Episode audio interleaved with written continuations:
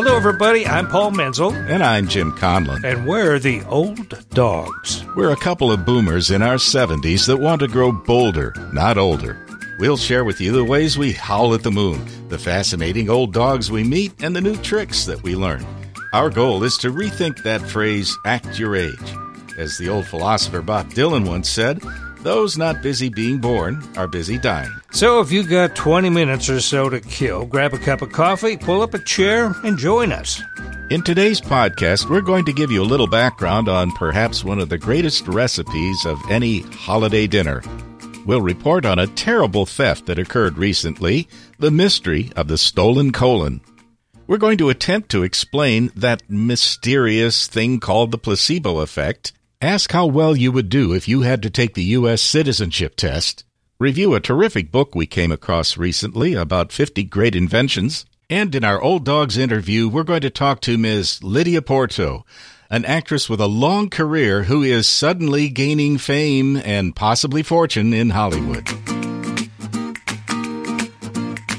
Say, Jim, Yes? what's on your mind? Well, I've been kind of thinking about food. what a It- big it surprise. is about lunchtime, isn't it? Now, specifically, the kinds of things that I used to consume when I was a kid in the 50s. Ah, yes. Does that bring up any memories for you? You know what? You know what I think right away. Yeah. TV dinners. oh, absolutely. The very first one was Swanson's turkey dinner, and you had to uncover some parts Uh-huh. Yep, and yeah. cover other parts up. But when you cooked it, it was a fairly sophisticated. no, it no, it wasn't. It tasted terrible.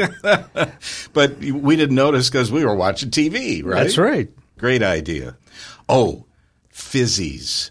Do you oh. remember fizzies? Oh, I sure do. Yeah, you put a tablet in water, and it fizzed up and created a drink that was almost undrinkable. Undrinkable. and you know why? You know, parents would never drink this stuff because they thought it was flavored Alka-Seltzer. How about Lik-M-Aid? Oh, Remember yeah, that? yeah. It, it looked like uh, small little Kool Aid envelopes. Uh-huh. You rip it open, choke it down. It was a powder, Uh-huh. and you did choke it down. yeah, and you made a face. yeah, some some of it went into the windpipe. Some of it went other places. We'll never know. Okay. Um, in a slightly similar vein, how about Tang? Do you remember that orange flavored Oh, drink? absolutely, The- Tang. the yeah, astronaut's drink? Space age drink. We had Yeah. it in our family all the time. Big Yep. jar of Tang on the shelf. Yeah, I, tar- I used to try to squeeze the jar, just hoping that it was fresh. Hey, how about flavor straws? Yeah. You remember that? You're right. You dip them in the milk, and, and they gradually flavor the milk. Well, there was like a wad of cotton impregnated with the flavoring or something Inside the straw. inside the straw. And so you would suck it up, and who knows what other kinds of carcinogenic chemicals you, you ingested. But wow. Okay, uh, on a different note, then, um, what about this? Is something that we used to bring to school, and we always got in trouble for it. Wax lips. You Remember Ah, wax lips? Yes, I do. Yeah, Yeah. the teachers would look at you and say, "What's wrong with you?" Yeah, and sometimes you had to chew them and eat them to hide them, right? Right, right, right. Uh, and that, here's one. Remember Ipana toothpaste? Oh yeah, Bucky Beaver. Brush brusha, brush Here's New a Ipana toothpaste. with yeah. a brand new flavor. It's handy for your teeth. Oh, and here's one more too. Uh-huh. Geritol. Geritol. And do you remember the, what's uh, what show was sponsored by Geritol? Um, Ted Mack Amateur Hour. Absolutely for tired for no iron poor blood. Iron, poor blood. Oh, um, didn't they call it iron deficiency anemia? I did they ever on the ads they called it? Was like, was like that's, right. the they made it, scientific formula. They made it sound like, Like a deadly disease. They- Yeah, yeah, Geritol. Mm-hmm. Uh huh. And I thought, do, am I ever going to need Geritol in that distant future called our age? yes, really. Well, you know, all this uh, kind of brings us to our first news item, Uh-huh. which is something that has been around since the 50s and it's still going strong every November. And this brings us to our first item. The Washington Post on October 24th, 2018, announced that Dorcas Reilly died at the age of 92. Oh, If her name is not familiar, here's a hint. Her invention resides in the National Inventors Hall of Fame, along with Thomas Edison's light bulb and Enrico Fermi's nuclear reactor. Give up? okay. Well, here's another hint. Her invention has been a feature of Thanksgiving dinner for over 50 years. Oh, the electric carving knife. E- no. The answer is green bean casserole. Oh, I was just going to say that. Her job was developing recipes for the Campbell Soup Company, which of course featured one of the Campbell soups. Uh-huh. Her challenge at the time was to come up with a simple dish that featured Campbell's mushroom soup. And the result was a six ingredient side dish that took 10 minutes to prepare and 30 minutes to bake. Campbell's estimates that 40% of cream of mushroom soup sales in the U.S. ends up in green bean casserole. And in 2009, she was quoted as saying this about her creation. Oh, I loved going to work every day. It was just another day's work. I hope you enjoy green bean casserole forever. And in 2002, Campbell's donated the original recipe card written by Reilly to the National Inventors Hall of Fame, and, the, The rest, is history. history. You know, it makes me wonder, Paul, what happens with the other 60% of mushroom soup? okay, I swear we are not making this up. All our pieces are legitimate news items. This one comes from the New York Times, reprinted by the Houston Chronicle on November 1st, 2018. It seems that an inflatable colon was stolen overnight when it was left uncovered in a truck in Kansas City, Missouri. A stolen colon. Now, a natural question is why would someone own an inflatable lower intestine? I'm waiting for the answer. well, here it is. The inflated colon, which measures 10 feet by 10 feet, is used to promote awareness of colorectal cancer. As to why someone would steal it, well, it's anybody's guess. Of course, the inevitable jokes follow on social media. Does anyone know the scope of the crime? Hopefully, there is no obstruction of justice. Um, we need to flush out what happened and get to the bottom of it. Well, the ending is a fundraiser to replace the colon raised more than $11,000. Enough for two new inflatables. Ah, but then the original inflatable was recovered by the police. So now, what do they do with the $11,000? they buy green bean casseroles. There you go. Our suggestion is to add a whole lower tract, an upper and a lower intestine to the display, and let the kids bounce on it. Let them have some fun. Of course. Most of us are aware of something they call the placebo effect. Well, Time magazine recently published an article about the placebo effect. This is fairly old news. In fact, Thomas Jefferson mentioned in his correspondence a successful doctor that liberally used placebos in his practice. His prescriptions were mostly bread pills, colored water, and medicinal powders of tree ash. At I think I, I had the same doctor.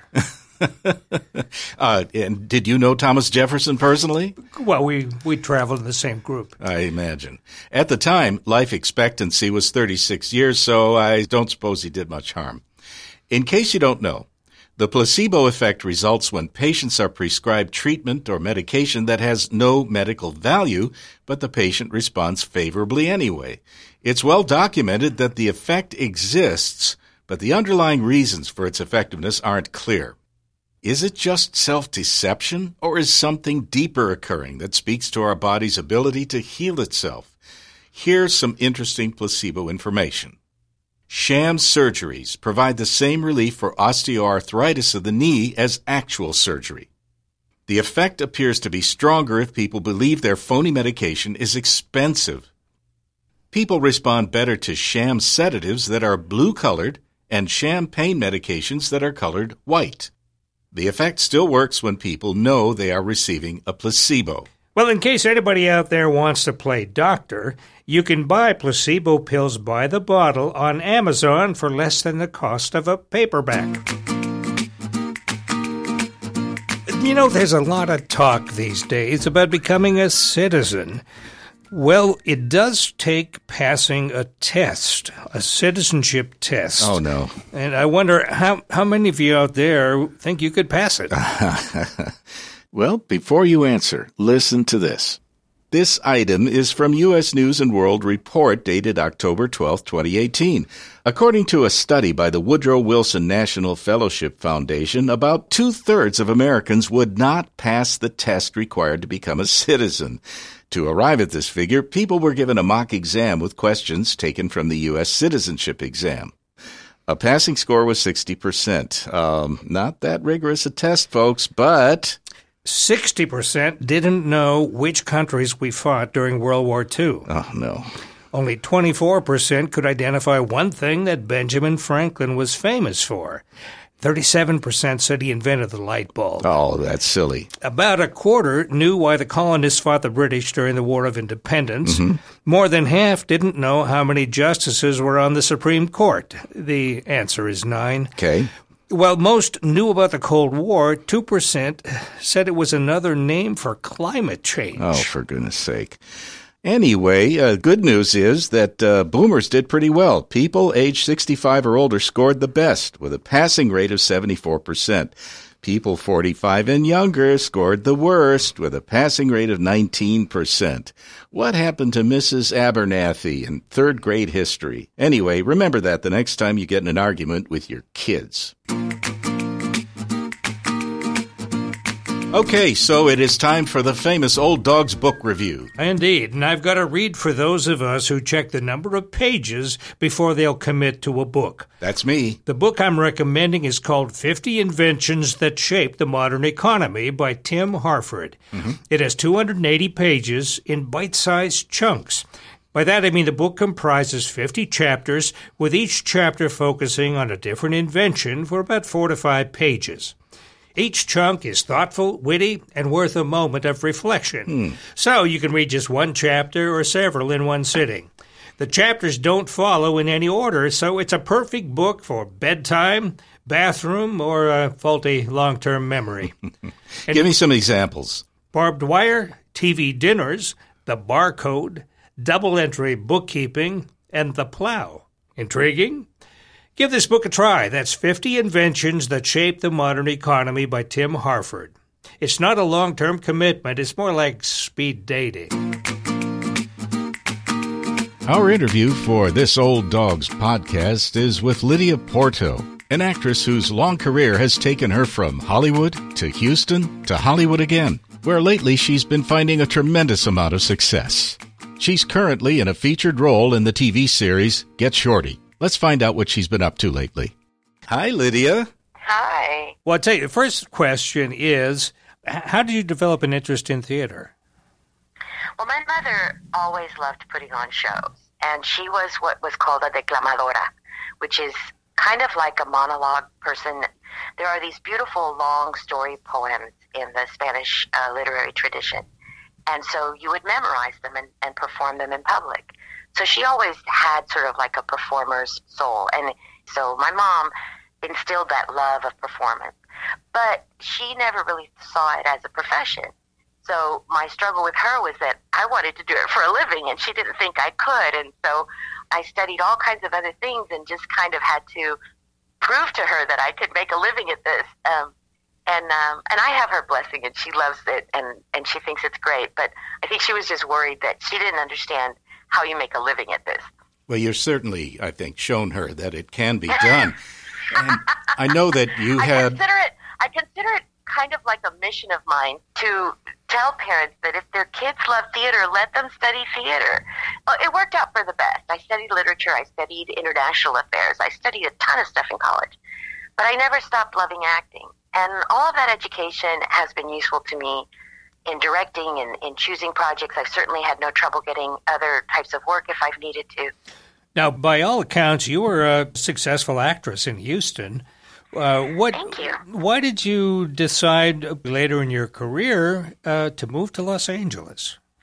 Well, I had actually lived in Los Angeles before I moved to Houston. I started my um, career in the television business in, in LA, uh, working for KCET, which is a public broadcasting station there.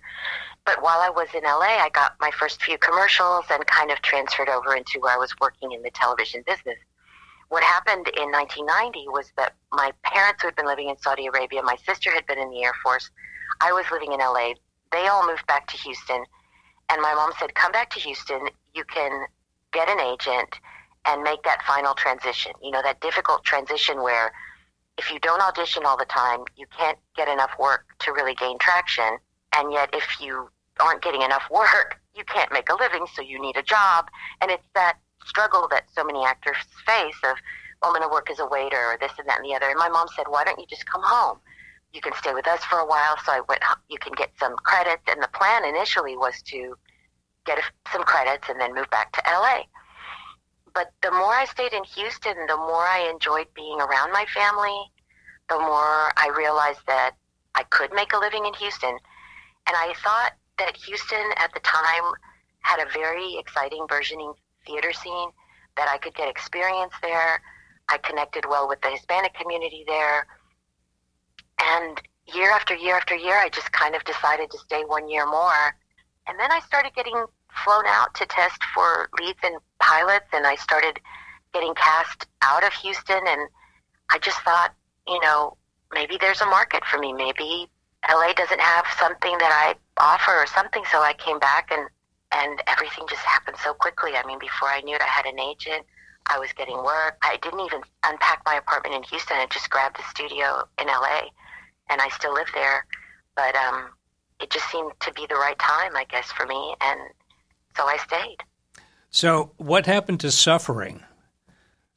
Yeah, what happened to waiting tables and waiting for your first break? Yes, and being desperate and. Uh... I don't believe in that. I had a teacher early on who used to tell me, "The more I play, the more money I make." That whole idea of suffering is a is a mental construct, and we have to fight it. Um, I had to wait, but I always um, had the opportunity to do other work that I really enjoyed. I mean, it took me a long time, but I don't know that I suffered. I think I, I really enjoyed every step along the way. well, you know, maybe I, that's just me. mm-hmm. Well, you've been in a lot right. of production in Hollywood since you made that uh, trip. Yeah. And uh, in addition to your current regular role on Get Shorty, which yes. uh, I think is a pretty big deal. Uh, yes. You've appeared on Arrested Development. You've been on This Is Us, uh, Curb Your Enthusiasm, American Housewife. Would you say that there's um, a type of character that people are attracted to when they cast you for these parts? Well, um, we do these exercises at the Screen Actors Guild where people are supposed to look at you and say what, what they think of. And I think I came out as like the friendly aunt next door who probably works as a social worker or a nanny or something like that. So I have worked as nannies. I have worked as the friendly neighbor next door, as the. But I have always had kind of a little bit of a sarcastic sense of humor. And from the very beginning, like my very first film that I ever got cast in was Rocket Man. And I remember the casting director saying, oh, it was your sarcasm. So I always have kind of like a little bit of a twist. So I do kind of maybe get like the snarky housekeeper or the, you know the the nanny with a little bit of attitude or something like that. Um, but like an American Housewife, I was Luz, the housekeeper of the neighbor, but I was in business with with the son. You know, she had a lot of personality and and um, she was tough. And I've played the uh, matriarch of a family that makes their money um, chopping cars and selling them on the black market and so I always seem to have roles that have a little bit of an edge to them. Hmm. You know, uh, Lydia, the the, uh, the bane of an actor is desperation, wouldn't you say? Uh, is is there a point after you moved out to Los Angeles when you knew you had it made? You know, if I don't get this, if I don't get this part, I'll have something. That I have it made. well, I, I'm sure you're very confident that you'll be working for a while. Well, you know, it's funny because I think that I'll be working for a while, but somehow that that internal experience is still something that we all struggle with. And I I've worked with actors who I think are light years ahead of me in terms of success, and they still struggle with insecurities. So I'm not sure that that certainty can be achieved by changing external circumstances alone. I think at, at some point you just have to have faith that this is what you were meant to do, and if that's the case, you'll you'll be allowed to do it. You know. Yeah. So under those circumstances, uh, wouldn't you say that you have been successful following that philosophy? Pretty much. I'm still alive and I'm not completely insane, so I would say that's successful. This goal of having a, being a regular in a series is one that I've had for a while. I kind of felt like it was almost unachievable to a certain extent. I mean, it seems like one that it's a pretty big goal, but I thought, yeah, that would be good. I could sink my teeth into a role. I could I could be on that show for a while, and then I could have some time off and maybe do other projects. And that's exactly what I've tried to take advantage of. Um, I just directed my first um, short film in LA over the summer, and I'm looking into maybe branching out as a you know learning more about directing in the future. And there's all kinds of possibilities that having some downtime and, and just being able to have this this time off to reconsider um, that comes from just having a, a work structure like that that I'm really grateful for.